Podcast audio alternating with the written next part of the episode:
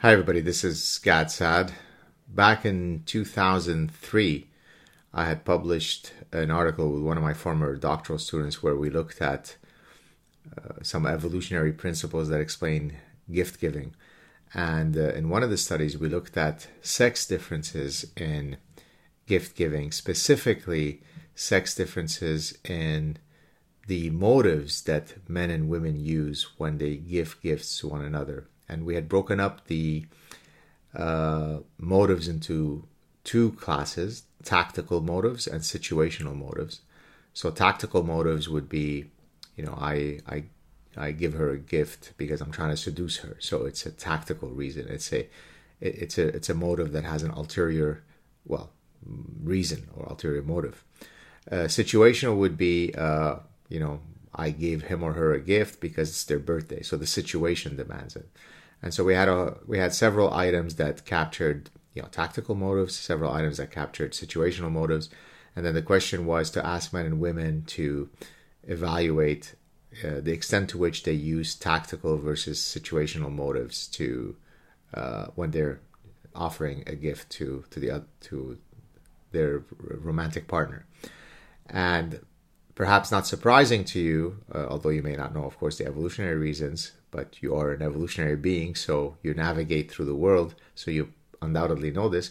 Men scored much higher on tactical motives, meaning that uh, they use the courtship ritual uh, or the gift giving ritual as part of the courtship process, and therefore it is not surprising that they would uh, score much higher on the tactical motives than would women.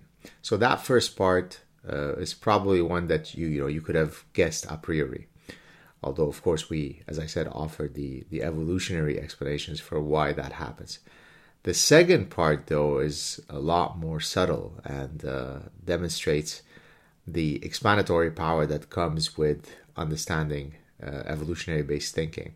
So now we ask men and women to tell us why they think the other sex gives them gifts. So you ask men, so when, you know, tell us how frequently you think that women give you gifts for those tactical reasons or or motives and situational motives and we did the same for women. Now here we get an incredible difference.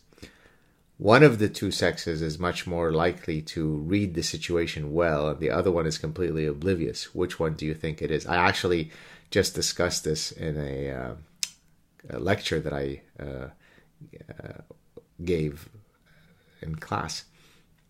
And uh, the students were having a hard time coming up with an answer. Uh, so let me ask you, which of the two sexes do you think uh, is better able at engaging in, uh, you know, cross-sex mind reading? Anything? Well, of course, women completely understood that the reasons why they give gifts to men are very different than the reasons why men give them gifts. In other words, they were perfectly well calibrated in understanding the dynamics of the situation.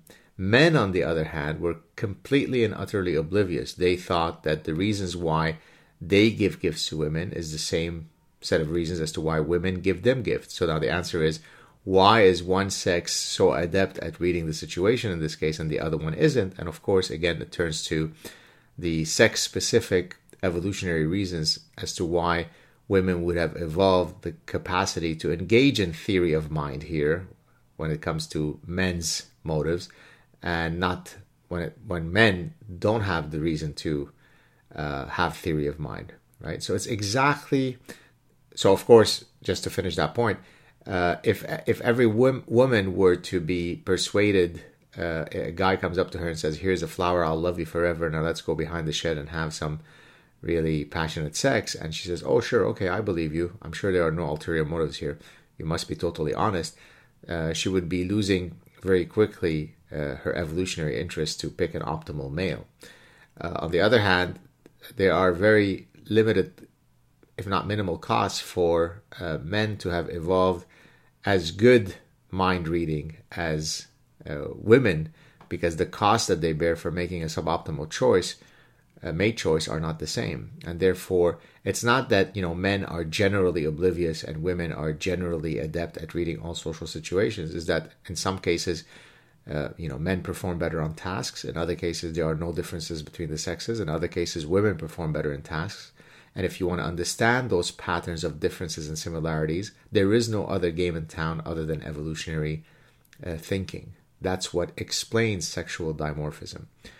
And just to link it to uh, another example where you get this, uh, you know, cross-sex uh, mind reading uh, errors, uh, Marty Haselton, who's been a guest on my show, and uh, David Buss, who's also been a guest on my show, he was her former doctoral supervisor, wrote a paper many years ago, a fantastic paper on error management theory. The idea that there are evolutionary reasons why certain patterns of errors in you know, in the reading of the intentions of others manifest themselves in the way they do. So, for example, when a woman and a man cross one another on the street as strangers, if if a woman smiles at him, a very innocent smile, men are much more likely to overestimate the likelihood that this means that she is sexually interested in them. The pattern of you know error reading doesn't happen the same way the other way around, right? So if if a man smiles at a woman, it's not she goes, "Oh my God, he wants to have sex with me right away," and he he meant something completely innocent.